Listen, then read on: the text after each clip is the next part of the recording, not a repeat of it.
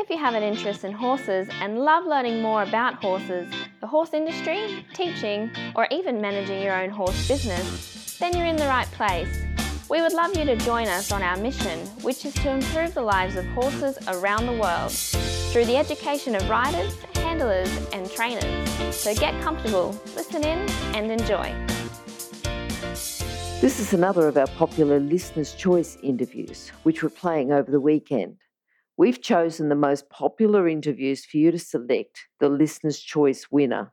If you're not sure how the Listener's Choice competition works, have a look at horsechats.com slash choice for the rules and the leaderboard. Today's chat's been brought to you by International Horse College. We have a mission to improve the welfare of horses throughout the world through the safe education of riders, handlers and trainers, and that's what these chats are all about. Registered Training Organisation three one three five two. Today I'd like to introduce you to Lee Beerman. Now Lee's a level three dressage coach. She's also a Grand Prix rider, Grand Prix trainer and Grand Prix coach. So when she was young, she set this goal for herself, and we're going to talk to her about her journey through that. Along the way, Lee's also been a teacher. She's been a university lecturer within equine studies. She's been on the state and national team and has just come back from a trip to Argonne. So how are you, Lee? I'm great, thanks, Glenys. Great. Lee, can we start off just telling me a little bit? Now, I know that you set yourself a goal to be a Grand Prix rider, Grand Prix trainer, Grand Prix coach. When did you set that goal?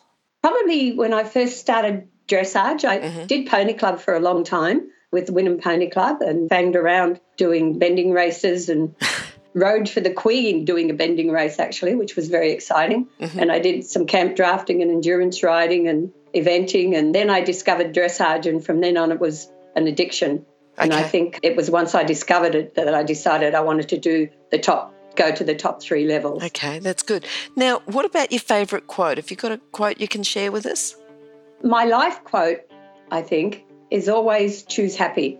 We all come to a, a fork in the road at some stage where we can choose to be happy or not to be happy. And I think we're responsible for our own happiness. Mm-hmm. And mm-hmm. when we're given given that choice, I think we should aim to choose happy. Okay. And is there one particular time that you've decided to choose happy rather than not choosing happy or having another uh, many choice? Many times. I mm-hmm. actually exercise it probably just about every day when I can. and, and when I'm feeling overpowered, I try and think, well, what will make me happy? What part of this choice will make me happy? And I try and t- follow that road. Okay, that's good. All right. Now, you've chosen a career with horses. Is that... Did that come at the same time where you said, right, I'm going to be a Grand Prix rider, coach and trainer? I think I chose a career as a teacher very early on. My mother used to tell me stories about when I was three, I always wanted to play school, mm-hmm. and I always had to be the teacher even though everybody else was six and seven years old. So I became a teacher first, and while I was studying, my riding sort of had to take second place because like a four-year university course to get to where I wanted to go. But I had horses from when I was about fifteen. I bought mm-hmm. my first horse. Mm-hmm. And as soon as I got into my teaching career, I started to incorporate the two mm-hmm. and actually introduced riding into the sports curriculum at Tawong High School, one of the very first schools to have riding as part of their curriculum. That's great. Yeah, very innovative. Okay. Now, if someone's going to get into a career, if someone's going to say, right, I'm going to be, you know, have the same goal, to be a Grand Prix rider, trainer and coach, what's, or even even if they don't set the goals quite as high, what sort of core skills do you think that they need to be able to do that? I think you need a major work ethic mm-hmm. because it's all work. Yep. And people who aren't addicted to horses don't understand why you're willing to work so hard. Yep. So I think you need a work ethic, you need an open mind, mm-hmm. so that you can take on advice from people who know more than you. And you need to stay humble. You need to accept that there are people who know more than you. And for some people, that's a major stumbling block, unfortunately. Mm, mm. I think those are really good core skills to have, yeah. Okay, now say someone already has been working in um, the horse industry for a while, and they say, right, I'm going to set a goal or I'm going to do something to excel in my career. What do you think are the keys to them excelling? You know, they've already got a, a work ethic, they've already got an open mind, they're already humble, but what makes them better than everyone else around them? I think it's the absolute dedication, and I think to stay enthusiastic, to always think you can do something better. There's always somewhere to go. You haven't actually reached the end of the path. I know in my coaching career I've coached some people who are extremely talented riders but have never gone to the full potential of their talent mm-hmm. because their drive just wasn't there. I okay. think you need the drive. You need people around you who recognise that drive, and you need to make the sacrifices, sometimes social life or a new car or whatever it means, moving away from your family mm-hmm. so that mm-hmm. you can progress. Okay, okay. Now, tell me about, and I know there's, you're going to say, oh, there's so many, some people who've influenced you and helped you learn about more about horses, and, and not just who's influenced you, but how they've influenced you. There has been a lot, but I think it's pretty easy for me to pick out the main influences. One was Kev Wallen, who ran a riding school down at Wynnum, and that was the first time I had unlimited access to horses. I used to go down in the bus, walk two kilometres and go and work at his riding school mm-hmm. before I even owned a horse. Yep. After that, I think Gul Wadia, who was my first dressage coach, mm-hmm. and she instilled in me the love and respect for dressage training, and that stayed with me, and still to this day I use some of her quotes. Uh, my favourite one is nonchalant but be vigilant. So when you're riding, you have to look nonchalant but be vigilant so that you're able to do it to the best of your ability. Mm-hmm. And more recently, Andrew McLean. Once I started to look into the work he had done, suddenly a whole lot of the things that I was doing made sense, mm-hmm. or I changed it. So I incorporated the science behind what I was doing. And I think the other influence has been every student I teach. I think if you have an open mind, you can learn something from everyone. And I'm forever picking up things from the feedback I get from my students. Mm-hmm, mm-hmm. Okay, and Andrew McLean is an earlier guest on our podcast, so if people want to find out a little bit more about him, they can go back and look. I think it's episode three. Now, talking about training tips for people, but what do you think's the most common problem for a dressage rider?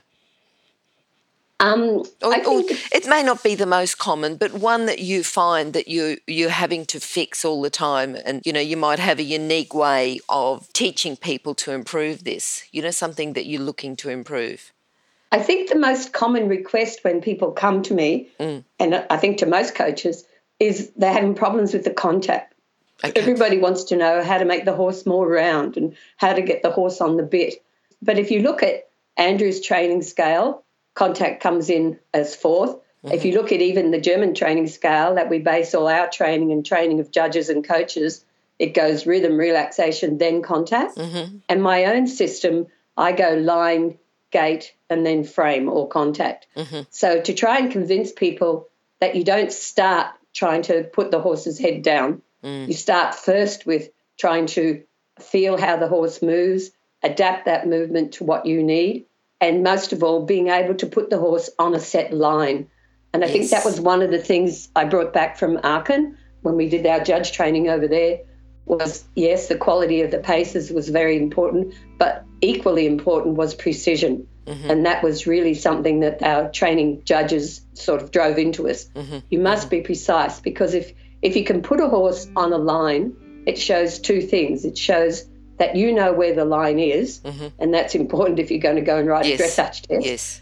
and that you also have enough control that you can steer a horse onto an exact line. Mm-hmm. And what, what I've generally found is if you work on the line and then you get people to think about, and people have to make that decision before the horse takes its first step, exactly what line do I want this horse on? Mm-hmm. And you're making that decision over and over and over in a training session. Yep. And then you, then the next thing you decide is what gait. So if it's going to be trot, which trot? Working trot. And then is this my best working trot? Mm-hmm. And I've found that nine times out of ten, when people have the correct line and the gait that they wanted to have, the contact looks after itself. Yes. Yep. Yep. All right. Look, you've had many horses. And, and how many horses have you taken to Grand Prix? I've taken seven through to F E I and four to Grand Prix. Okay, yep. Mm-hmm. Of all of those, and it may not even be one of those, which is the horse that's influenced you the most? Cadenza, I think. Lovely grey mare. I just, as they say in the in the ad, I wish I knew then what I knew now. I think we could have done maybe even better, but she was just a magical horse. And I had her from breaking in and then sold her, and Emma Flegman took her on to the, a position on the national squad. Yeah, mm. She was just an amazing horse. But you learn something from them all. Yep. Um, every horse can teach you. Yep, yep. All right, and we've talked about people who have influenced you. What about a book for our listeners? Have you got a book that you'd like to recommend? Uh, it's probably going to sound a bit strange. Of course, Andrew has wonderful books, and, and now you have access to videos and D V Ds mm-hmm. and whatever, which is sort of a more popular choice. But I think the book that influenced me most was Tom Roberts. Okay. And I think he was around a long time before Andrew, but most of the stuff that Tom Roberts produced and espoused yep. is the absolute basis for what Andrew now also teaches. And his first book was Horse Control and the Young Horse. Mm-hmm. And I think if everybody could get a hold, a hold of that, their riding would go a long way. Could I just tell you, I think, one of the quotes from that book? Yes, please. And I think to me this embodies everything you ever need to learn mm-hmm. about riding and training. He asked this question right in the first page. If there's a drawing pin, a thumbtack, sitting on a chair with the sharp bit pointing up and you sit down on it, why do you jump up? Yep. And just about everybody says, because it hurts. Mm. And his response to that is, no, because it stops hurting if yes. you jump up. Yes. And that's everything about pressure, pressure release, operant conditioning, mm-hmm. timing, mm-hmm. everything you need to know about training mm, and riding mm, mm. is in that simple little analogy. Mm, mm. Mm. All right. Lee, what does the future hold for you now? Have you got some horses on the way, some riders? What are you doing now? Well, I've had this stupid cancer battle and the consequent treatment battle, which is why I'm coughing at the moment. Mm-hmm. I'm unable to compete at the moment, and I don't know if that's going to change. I've just got lung issues, so I can't, haven't got enough air to warm up and then ride a test. Mm-hmm. I'm lucky to have a lot of students around me who are out competing and enjoying their training. Some of them are on my horses. Lisa Jones is riding Vulcan Som mm-hmm. and um, Penilla Anderson is riding J D. Pardon. Mm-hmm. And another student has bought a horse I bred. Alex Murray has bought Harley Germaine. Yep, yep. And they'll be coming out, stepping out next year. Okay. And then I've got other students on their own horses, Carissa Airy, Kerry MacDonald, who I'm really happy with how they're going and really pleased to see them developing not only as riders but also as trainers mm-hmm. and as trainers with a clear understanding of pitching their training to how a horse learns mm-hmm. rather than doing anything mm-hmm. by force. Yep. So I'm really yep. happy and enjoying that. I'm also judging, which keeps me out of mischief. That's good. That's good. All right, look, that sounds pretty exciting. Now, if people need to contact you, how can they contact you? Probably the best way is email yep. or phone or text. I'm the queen of texting. We can put those details on the show notes page on horse chats dot com. Yeah. So if people need to contact you. Now, just before we say goodbye, can you sum up into a lesson today so that people have got something to go away and think about?